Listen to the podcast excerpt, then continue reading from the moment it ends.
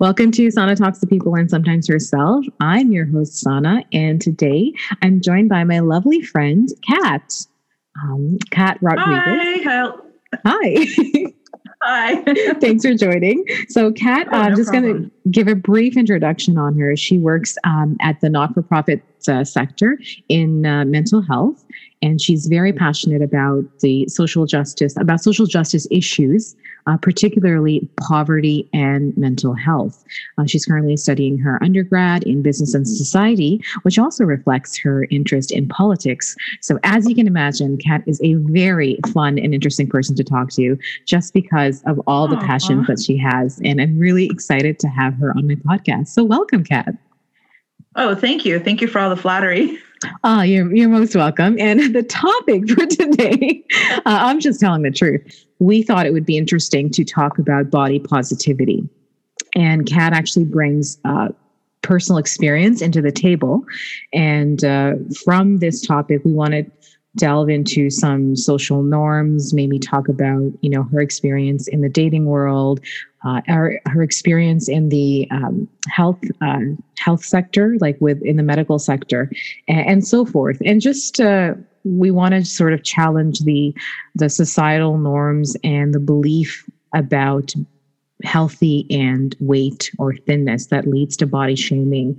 Uh, and so forth. I am going to ask Cat a question.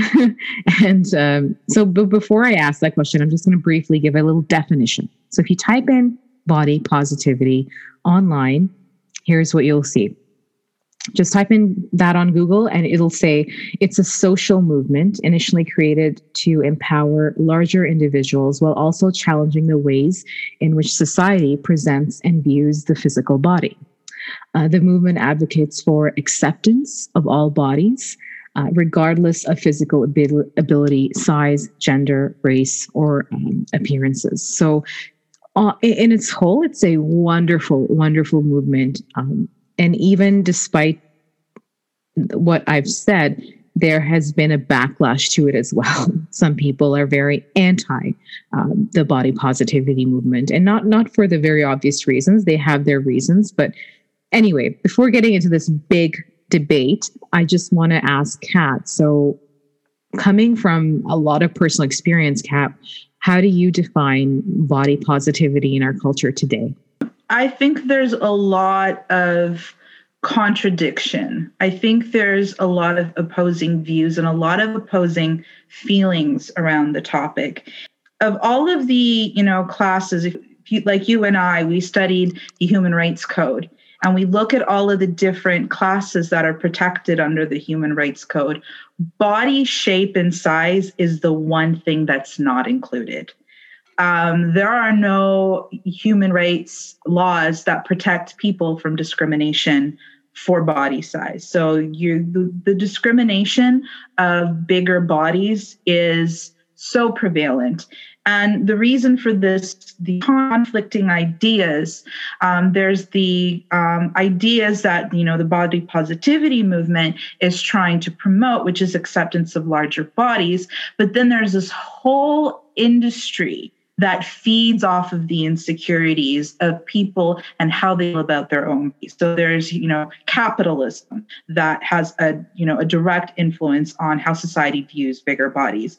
And then on top of that, we have a medical industry that body shames incessantly. And the we have a health industry that's obsessed with you know smaller body size means healthier bodies and you have to lose weight and take care of your body and how you look is actually going to reflect how healthy you are. And and a lot of the the these more negative viewpoints are fueled by these medical opinions that uh, fatter is unhealthy and skinnier is healthy. And that's going to create a movement of people that are like, no, body positivity is actually harming people because it's giving people the okay to be unhealthy. And that's creating other problems in our society, like obesity.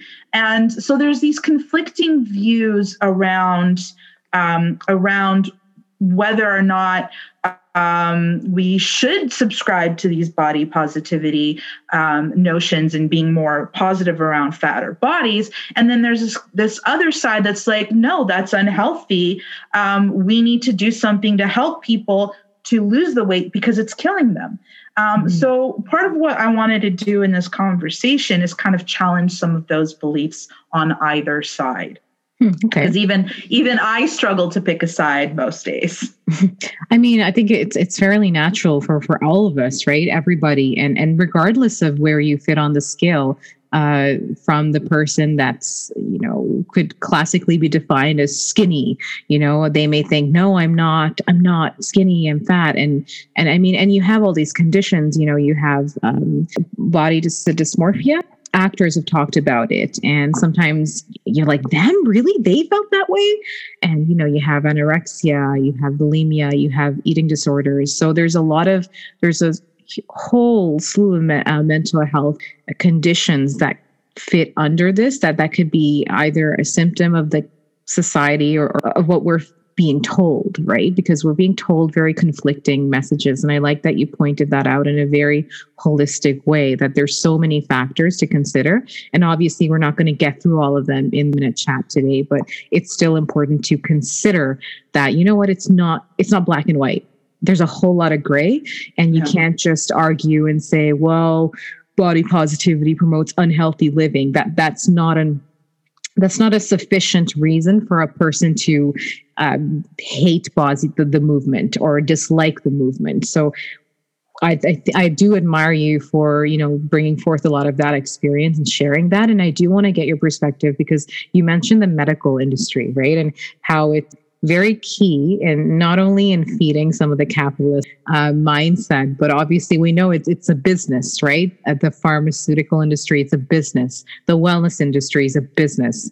So when we talk about capitalism, when we talk about a business, um, it's easy to see the link between the medical sector, the health sector, and just how vulnerable we are uh, in terms of the misinformation that we are fed.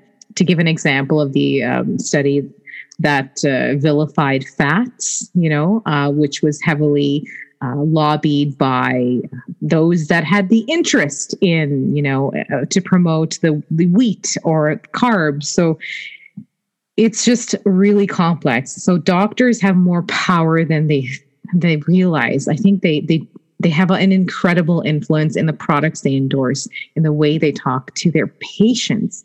And I think uh, you were ch- chatting about earlier that you have a very had an experience of talking to someone that was doing a study um, of how people are treated as patients.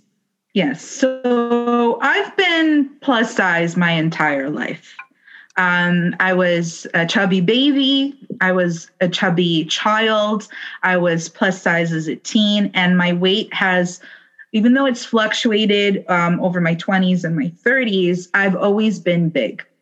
And um, that has a, enormous implications on my self esteem, on how I was raised. I was bullied as a child for my weight for the entire uh, time I was in elementary school. So that, you know, compounds a lot of my the, the view of how i see myself mm-hmm. but actual discrimination as an adult happened more in the medical field um, there's there's two areas um, where I think I've experienced discrimination for being plus size, and that's in the dating world and that's in the medical field.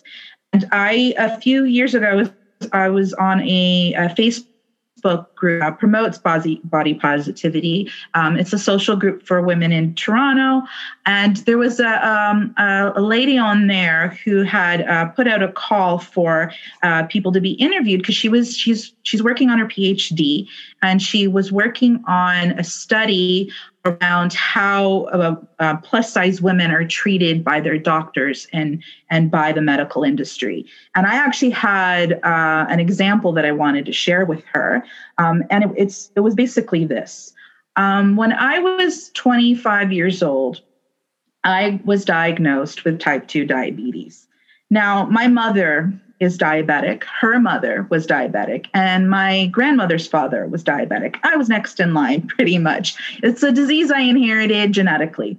Mm-hmm. Um, so I went in, but I was much larger than I was now. I was, um, I don't recall how much I weighed. I'm not very good at, I've, I've always been anti owning a scale and, and measuring my, my size. Um, so I, I don't recall how much I weighed at the time, but I was a bit bigger than I am now. And I was at the doctor's office receiving my diagnosis. And my doctor legit told me, you should get um, a what what do you call it? A gastric bypass surgery. Hmm. This is my first appointment after being diagnosed. He didn't start that conversation with, hmm, let's try a diet. Let's get you on an exercise regime. Let's change some things. The first thing he said is, let's take out a $15,000 loan to do to get you a gastric band because at the time the gastric band wasn't um, covered by OHIP. Mm-hmm. I was working OHIP being like health insurance. Yeah, I was working part time. I had been on and off welfare. Mm-hmm. Uh, I was in. I was struggling financially, and I'm like, I've been struggling. This was this was just before the the the 2008 recession. Mm-hmm. I'm like, I'm struggling financially. I live in poverty. And you want me to take out a $15,000 loan to cure my diabetes, which is something I inherit genetically from four generations. Um, and you want me to do this invasive surgery paying $15,000 out of pocket. And he's like, oh, well, if you can't afford it, you can do the gastric bypass instead. That one's covered by, um, by OHIP. And I'm like, hold on a minute. I'm going to research this and then I'll get back to you. Yeah. Uh, and I felt really uncomfortable that that that was the first thing. It's like you have to lose weight and you have to do it in the most extreme way possible. And I actually did a bit of research around, you know, what the operation entailed, um, the complications that come with it, and I'm like. You're not losing weight because there's they're artificially shrinking your stomach you're losing weight because you're suffering from the af- like the post operative complications. Like and it's brutal. I've known people that have actually done the surgery. I know one person that was one of the first people in canada to do the gastric banding and she was in and out of the hospital on the verge of death multiple times because her band would get loose mm-hmm. like it's a really dangerous procedure and i'm like why is my doctor going to the extreme mm-hmm. right off the bat my first appointment like my first appointment after my diagnosis mm-hmm. and i went back to him and i told him i'm not doing it i'm mm-hmm. going to try diet and exercise first i'm going to focus on myself i don't want to do something that evasive i wasn't even that overweight like i wasn't 300 pounds or anything like that so like so that was an experience and then even recently I've been struggling with my stomach for um, the past year. And I finally went in and did an endoscopy um, exam. Um, and this was uh, January 16th. So this was recent. And then when I woke up from the procedure, the doctor came to me and uh, he's like, Oh, you have an ulcer. So you have a small ulcer. So you have to make some changes. And I told him, Okay, what changes do I have to do? There are lifestyle changes. You have to change every and then he starts listing listing a bunch of stuff that I needed to do. And I'm like, I don't do those things. He's like, no spicy food, no fried foods, don't drink coffee, don't eat late. And I'm like, other than I drink two cups of coffee every day, I'm a big Java junkie. I love my coffee. Um, and you know, sometimes they eat a little late at night because sometimes I'm really busy and I have medication that I have to take at night with food. So if I forget to take my meds or if I have dinner too early, I'll have a snack at night and then I'll take my meds at night. But I'm not like overeating at night and I'm not eating fried foods. I'm not eating spicy foods. I have I like you know, I try to follow my diabetic diet as best as possible. Right. So I'm like what do you mean what do you mean by a lifestyle change? Mm-hmm. what do you mean by that? Because what you're describing is just a slight shift in diet. It's not there's no lifestyle change required. So where is this comment of you need a lifestyle change seems very from? presumptuous and i know where it's yeah. Yes. And so i know where that's coming from. When i hear a doctor say lifestyle changes what i'm hearing is you're fat you have to lose weight. That's what I hear. Um, my doctor used to send me to get all of these tests done. He had me go to a cardiologist. He had me go to a gynecologist, you know, worried, oh, we have to check all of these things. Why? Because I'm overweight. And the assumption is there that because I'm overweight, I have a higher risk of, you know, health complications. And yes, I am, I have diabetes. Something again, I've explained. I've inherited that from three other generations. I'm the fourth one to have it. Um, so checking all of these things, he puts me on cholesterol medication. I have better cholesterol than my doctor did. And he even said so. So why am I on cholesterol medication?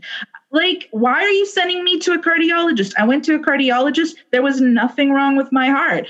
And I have had other friends who are plus size who've told me the same thing. I go to the doctor, I'm a bit overweight, and now all my all of a sudden my doctor's sending me to all of these tests. And I'm hmm. like, I don't even like I'm I'm fine other than the fact I'm a little overweight. I'm healthy. Yeah. So it's that that presumption of because that that there's there's stats that say if you're overweight you're i don't know how many much more times likely to have cancer and heart disease and suffer other um, you know serious health issues and complications. But when I went and did this interview with this PhD student, she told me that the percentage of risk of having a medical complication is only a small fraction higher than the rest of the population and does not warrant this kind of invasiveness from the medical profession. It hmm. doesn't. Yeah. The numbers don't when you actually look at proper data, like it's it's a percentage points of a risk higher than everybody else. It's, and yet we get picked on more than everybody else. And I know people who had gone to the doctor with genuine um, concerns and were brushed off and told, oh, lose weight. Meanwhile, they had cancer that went undiagnosed because their doctors just assumed that the pain or the whatever they were experiencing was due to their weight, the weight. and they didn't properly investigate and diagnose. I have one colleague who told me that that happened to her mother. Uh, she was complaining about back. The doctor told her it was because of her weight. Mind you, she's an African American woman. They're even worse. Um, if we're going to get into racial issues as well. You mean they're worse the, in terms of being discriminated, right? Just wanted to clarify. That's what it. Yeah. Yes. Yes. Yes. The, the, the, discrimination against um, Black women is even worse because of the assumption that uh, Black women have a higher threshold of pain, which is untrue. So her mom went to the doctor with back pain. Doctor brushed it off as a weight issue. Turns out she had spinal cancer and she's now in a wheelchair. Oh my goodness. This woman is in a wheelchair because her doctor didn't properly diagnose her because he just assumed that her back pain was due to her being overweight. It's, so it's, this is actually causing people to die and, and causing people to suffer. Yeah. And and it needs to change in the medical industry because of that.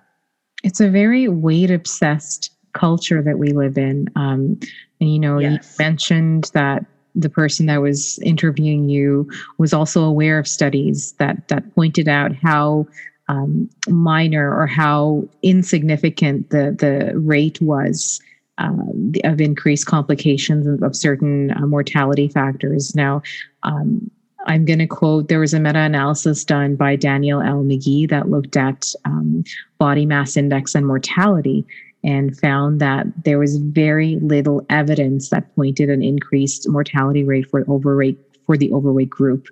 Um, mm-hmm. You know, in fact, overweight people that were overweight were associated with greater longevity than normal weight individuals. So it just and now when I say meta-analysis, for those that don't know, you're looking at many studies right? So it's a very comprehensive study. And I'm not saying the study is the holy grail and end of be all of everything. I'm just pointing out something in the in the scientific literature that is pointing out that you know being overweight is not necessarily linked to um, higher mortality rate. In fact, you can be healthy and be overweight. You can have extra fat on your body and still be much more healthier than someone who is very skinny because weight is not the only marker of health. other habits are, other areas are. So, um, research also shows that lifestyle changes, you know, can reduce blood pressure, blood lipids. Uh, so, for example, as a result of over aerobic exercise, right? And, and in, in one study, they found that even when they were doing, it was this intervention of aerobic exercise, and they had these um, these markers of, of poor health, blood pressure and blood lipids were reduced. And they found that this even happened for people that ended up uh, putting on more body fat during the intervention. So that's again conflicting that evidence that that fat is going to make you unhealthy. And I'm not saying again that go out, go ahead, everyone. Let's just all put on 20 pounds of fat. I'm just saying that for those that are in that position, living in these bodies which carry more fat, carry more weight, you know, it does not mean that we're unhealthy. It does not mean that we're going, that we're severely at risk for X, Y, Z complications.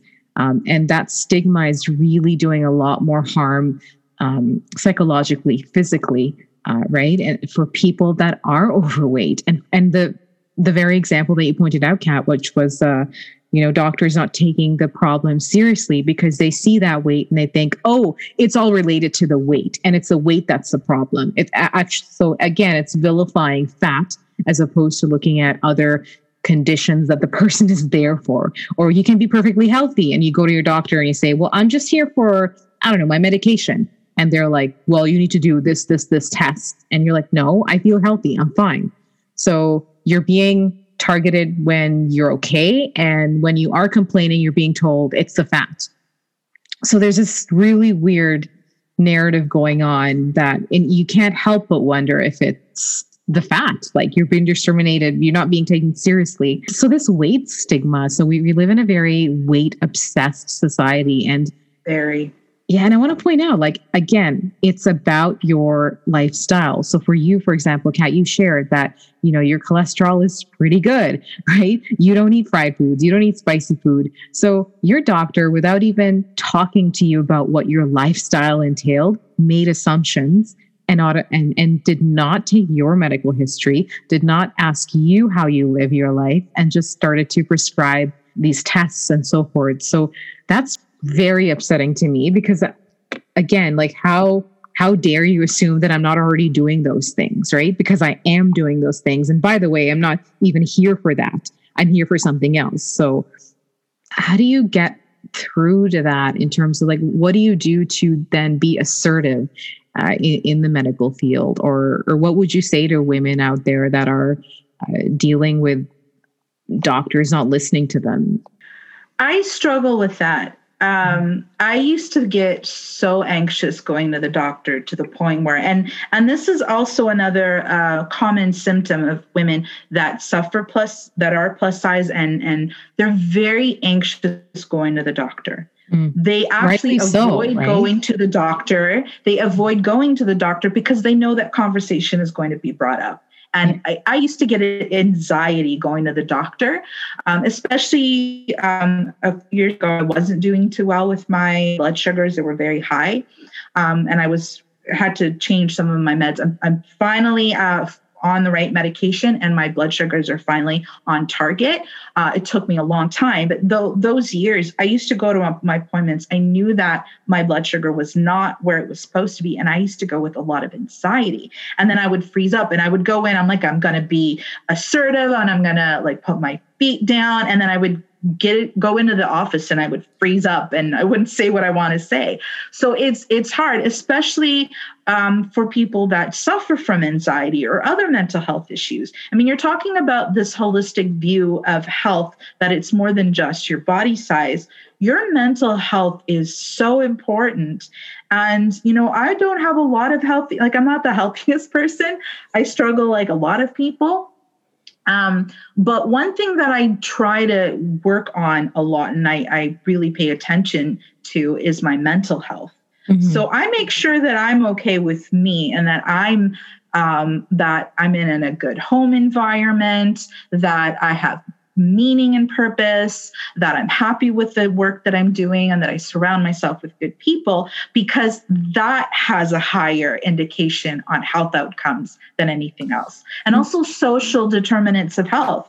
Um, you want you, you i was being criticized for being unhealthy when i was living in poverty. I was working precarious jobs. I, I didn't have uh, a meaningful um, a meaningful work that i was happy about. I wasn't happy with myself and i was struggling with depression so um, it, it's you know two years after my diagnosis i was on antidepressants because of, of underlying you know mental health issues that i had so all of these things are not only going to contribute to your weight but they're going to contribute to your health mm-hmm. so i take care of my mental health first and taking care of my body and the things that i do and i mean i'm i'm not i've never liked working out. I've never liked exercise. So I've been struggling to find that type of exercise that I actually enjoy.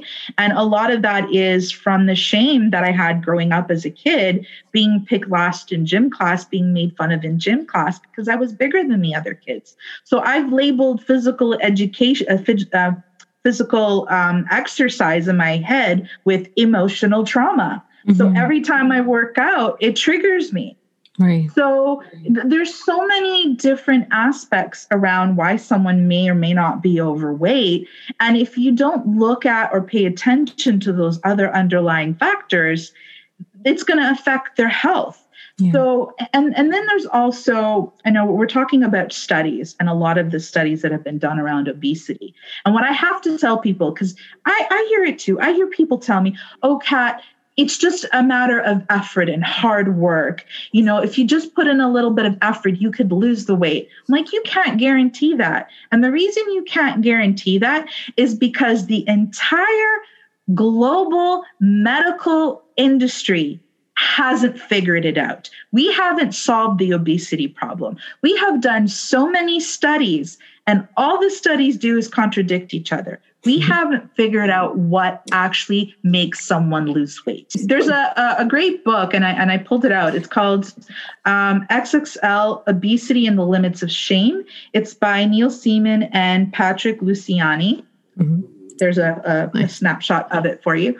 Um, and he actually go the the authors actually go into quite um, an amount of detail about all of the different studies and conventions that you know world class doctors have been going to, and there is no medical consensus yet around the true factors of obesity and how to combat it. And the reason is because human beings are so unique and different from each other. And what will work for one person will not work for another person, will not work for the other person. So nutrigenomics is that theory, right? Like uh, how nutrients affect your genetics. So it's another like it was emerging years ago, but now it's it's, it's definitely something to look into. Yes, but even even those studies, and they've they've, they've been trying to they're trying to fit this into a box. You do X, Y, Z, because that's what science is. It's all about formulas. You do X, Y, Z, and the result is is uh, D. And it doesn't work that way. There's no way. We're not at a, a scientific. We haven't advanced scientifically enough to actually know how to like look at a person, analyze them, study them, and be like, okay, this is what you need to do X, Y, Z, and this will be the result, and it'll work. We haven't figured that out yet. So when people come and tell me, oh, it's about calorie intake, oh, it's about cardio, oh, it's not actually about exercise, it's about your diet. Like the amount of times my own doctor has contradicted himself in the advice he's given me over the years is telling. He's told me, oh, it's your diet, oh, it's you have to eat more um, more uh, darker grains or cut certain carbs. And then uh, two years later, he'll tell me, oh, it doesn't matter if you're eating those carbs, that does nothing. It's exercise. And then three years later, he'll tell me, oh, it's not actually exercise. He'll go back and say it's your diet. And I'm like, how am I not to be confused? Uh, I, you know, I'm getting judged that I'm not doing everything that I can to lose weight and look a certain way. Yet the entire world's medical field hasn't even figured it out yet. So, how do you, who only learned what you know from going on YouTube, you're not even a registered dietitian, and yet you're giving me advice and telling me how I should be eating and how I should be exercising? And at this point, even, yeah I'd, I'd, like to point out that many doctors uh, just just medical yeah. education does not cover comprehensively or extensively nutrition education. Um, so just you. because someone is a doctor doesn't mean that they know everything about food and nutrition. You have people that, I mean, I studied to be a dietitian. I'm not a dietitian. And I remember one of my, our first uh, senior lectures, the, the first thing the prof said, she talked about the obesity epidemic, as you mentioned, Cat. And just yeah. to echo your words, she, this is what she said. She said, there's clearly something wrong in our system. It's not working because we haven't no. figured it out and it keeps getting worse. So no, it's not working. And this was like our fourth year, you know, research. Um, like this was our, our class. So yeah, and, and also we had lectures where we were told, oh, do you know how many nutrition classes a doctor takes in, in their uh, career? Like one or two. It was something like that. And we were being told, you need to advocate, you need to educate people about nutrition because the amount of advice that will be conflicting from doctors is going to be it's it's going to be terrible and that's what we're seeing and this is why there's so much confusion and i mean i'm i would challenge the education system to say well why are we I, am all for medical, by the way, the Western medicine. I'm not anti Western medicine. I do, I appreciate, love my doctors and what they do and applaud them. And especially in this time, I think, you know, the, what they're doing is, it's just incredible. But the, the context, I want to bring it back to context of what you and I are talking about is very, very, very specific. We're talking about nutrition education and having a holistic a viewpoint of the social determinants of health when you engage with patients. And that seems yeah. to be missing in a lot of practitioners who yeah. sometimes what it feels like we're being treated like numbers. So they're not listening and they're spitting out advice left, right, and center. But more than half the time, we know that what, what do they do? They uh, collaborate, work closely with pharmaceutical companies what are you doing in medicine? You're studying drugs. You're studying the human body, but really you're studying as drugs as a primary intervention, not your diet. So it's going to take a very special doctor to show interest in the human body from a nutritional, from a holistic, social uh, standpoint to get the message across. And I, I do believe that there are many doctors out there that are taking that standpoint, that that that stance, and, and I applaud them. And I hope, I just, I really, really hope that that's the direction that we can go to, right? Where we can increase nutrition education. And as you pointed out, look at the social determinants of health because when you're counseling someone, whether you're a doctor, whatever specialty you have, you have a patient there, you owe it to them to look at other facets of their life. And you may not be the expert, but at least address those and how they're contributing to whatever the issue is because it's not black and white. It's not so simple. And, and people yeah. unfortunately die because of these things because they're not taken seriously or they're not being listened to. So mm-hmm. it, it's it's a very serious issue and and much needs to be done in terms of education. And I think it starts also by us having conversations like these, right? Open up to the world and say, well, this is my experience and this is what I'm going through. And and and no, it's it's not a joke and it's not something to take lightly. It's a very serious topic. Um, and now going back to fat shaming, uh, I know you briefly mentioned how you know the discrimination has affected you um, in the dating world. If you can give us a brief, um, you know, synopsis of how how it's impacted you because you fa- face discrimination you know on on the medical side. And now what about on a personal level with your friends or uh, potential partners romantic relationships? Um I mean, this this comes from being socialized at a very young age uh, and being very aware that there was something wrong with me from a young age. Uh, like I mentioned, I'd been plus size my whole life, and you know, it starts with your family. And one of the things that I used to get um, not te- well te- teased. Um, I, I, can't say that it's it was intentional in order to harm me. But the one thing that I used to hear a lot growing up from aunts and uncles and family friends was, Oh, you're a little bit chubby. Well, you know, you've got to lose weight if you want to have a boyfriend. Oh, you're not going to get a boyfriend if you don't lose a little bit of weight. I heard that my entire life. So mm-hmm. by the time I was old enough to start dating, I had already internalized the message that there was something wrong with me that made me unlovable, that made it so that men would not be attracted to me. I was ugly. I was disgusting. That's the message that I internalized from a very young age. And I have had self esteem issues my entire life because of it.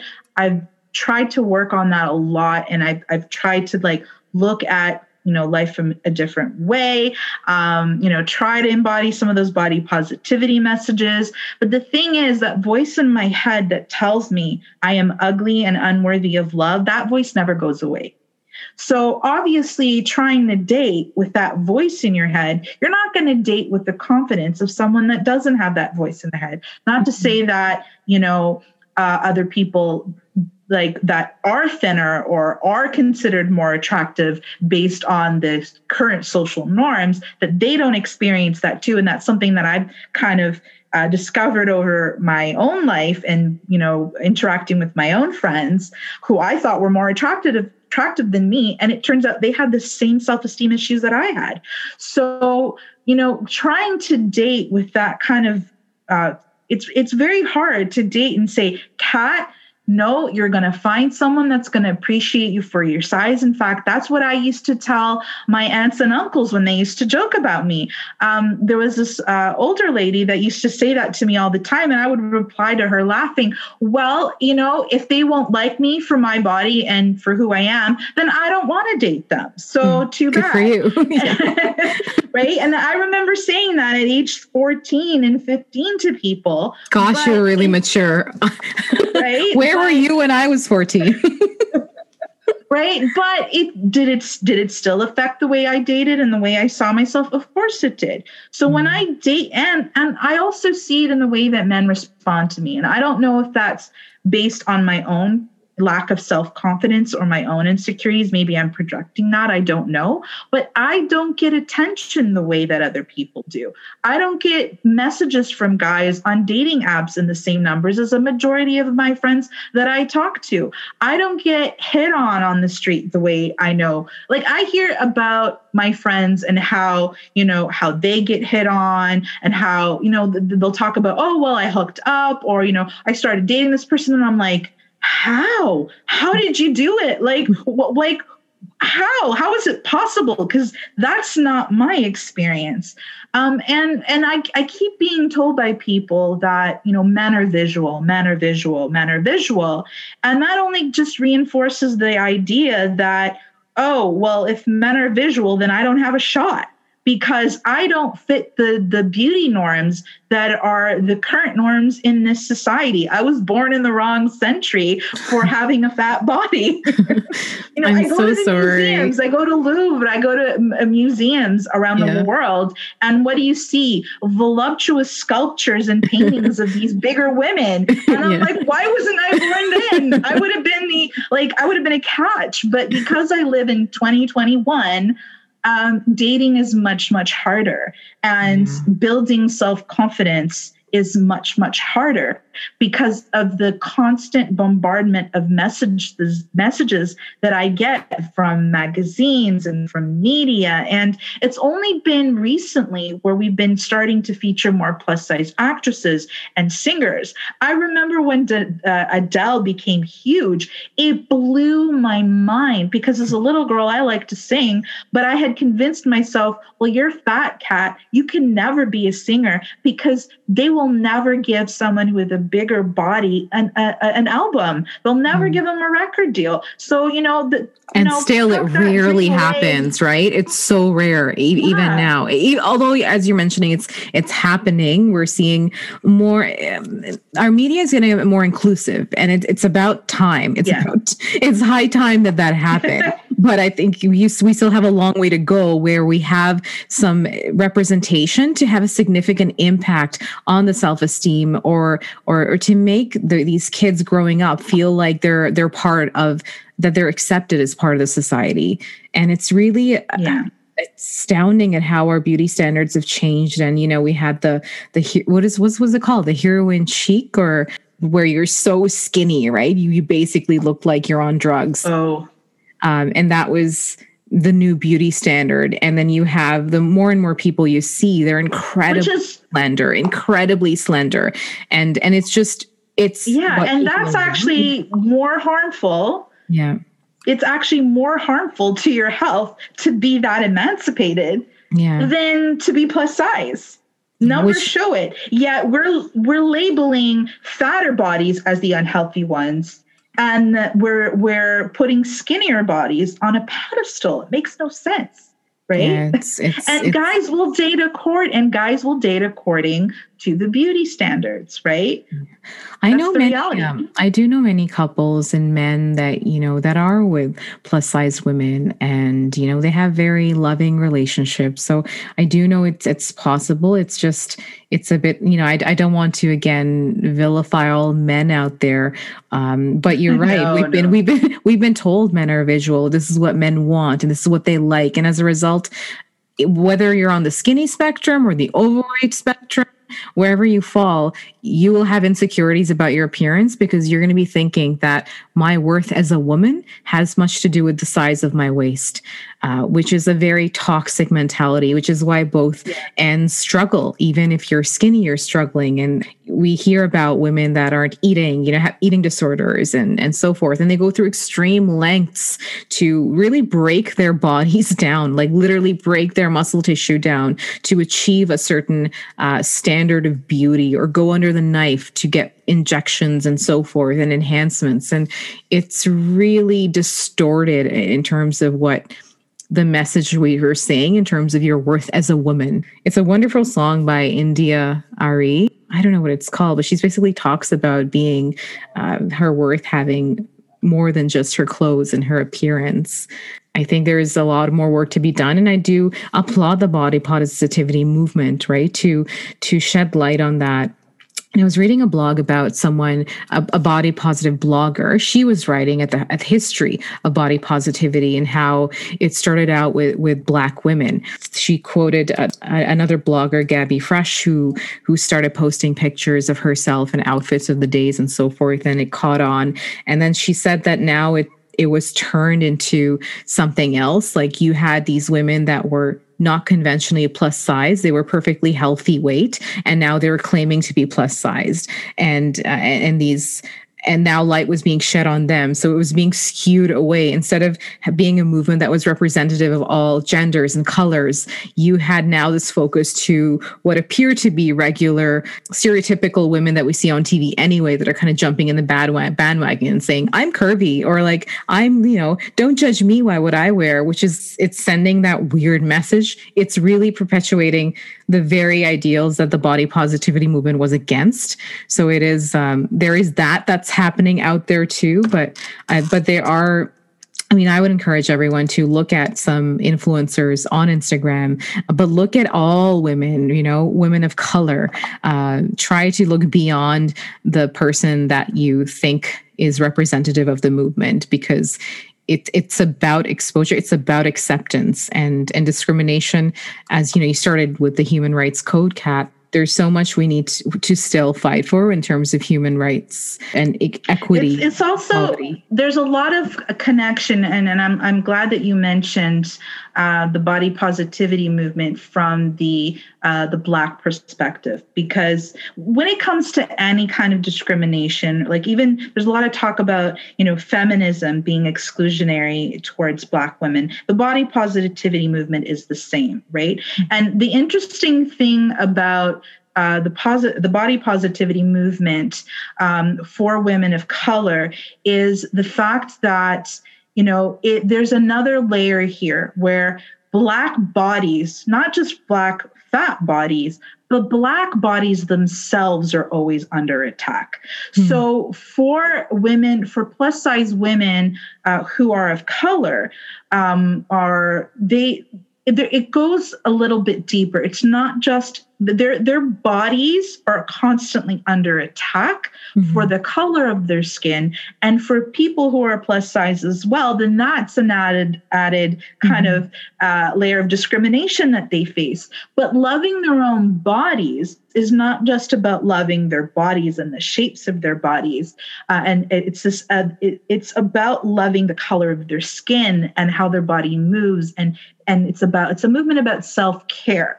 Exactly. Um, so there's this one influencer that I followed, and I, I just pulled them up on Facebook, and she wrote a book called "The Body Is Not an Apology," and her name is Sonya Renee Taylor. Uh, mm-hmm. so she wrote this book called The Body is Not an Apology. And you can actually, she has a page on Facebook called The Body is Not an Apology. And she really, she's a feminist. Uh, she's also an anti Black racist uh, advocate. And she's an advocate around, um, you know, body positivity, I think she also has a disability, so a physical disability. So she has all of those intersectionalities. So mm-hmm. this topic is really personal to her because body positivity is not just about your size, but it's about how we see our own bodies in the world and how we navigate with our bodies in the world. And her message is, you know, we're always apologizing for the space that we take up, I have done that. I'm on the subway and I, I, I feel myself kind of like, you know, crouching and and and and and, and going into myself, you know, just to give a, the person sitting next to me a little bit more space, and I'm I feel embarrassed for how big I am, and and that's the the way that bigger bodies conduct themselves every day in society, constantly apologizing yeah. for our bodies and for taking up space. Like we don't have a right to take up space. So uh, Son- Sonya's um, the title of her book is very apt. Is our body is not an apology. We shouldn't have to apologize to society for the body that we have. Our body is meant to be a tool, a vehicle for us to enjoy life, and we should you know take care of it and we should value it. And i struggle with that. And i i know so many people struggle with that especially because i'm i watch a lot of youtube. I watch a lot of uh, chinese dramas on youtube. I'm obsessed. And I, I, get bombarded with commercials on this is how you're supposed to lose weight. If you follow my plan it's not about slimming this, teas about and Try, blah blah blah. Yeah. Oh this this supplement will solve all of your weight problems. Oh buy this product because it'll slim you down and then this this this shapewear will slim you down and get rid of your bulges. So I'm being bombarded with these messages, right? Yes, uh, we are constantly being bombarded. Uh, and I don't think anyone needs to even a reminder. All it takes is for them to open up their Instagram or wherever you are, whatever your media is, you're going to be reminded of society's uh, need uh, for you to adjust your weight constantly, constantly. Oh, yeah. So I just wanted to say, Cat, thank you so much for. Um, for for being here on the podcast, it's it's it's really a pleasure having you, and for oh, thank you My, uh, you're welcome for um, for sharing your experience and and all the all the knowledge that you do bring to the table. So it's very much appreciated, and I think it's a very very important conversation to have. Um, the more we talk about it, the more we um, normalize things. So I think it is very important we have these conversations, not just with our medical practitioners, our friends, but our, sorry, but our friends, our family, um, and. Uh, and I, I do remember a time when, you know, my family would always comment about my body every time I saw them. Oh, you gained a little bit of weight. Oh, you lost a little bit of weight. Oh, you gained some weight.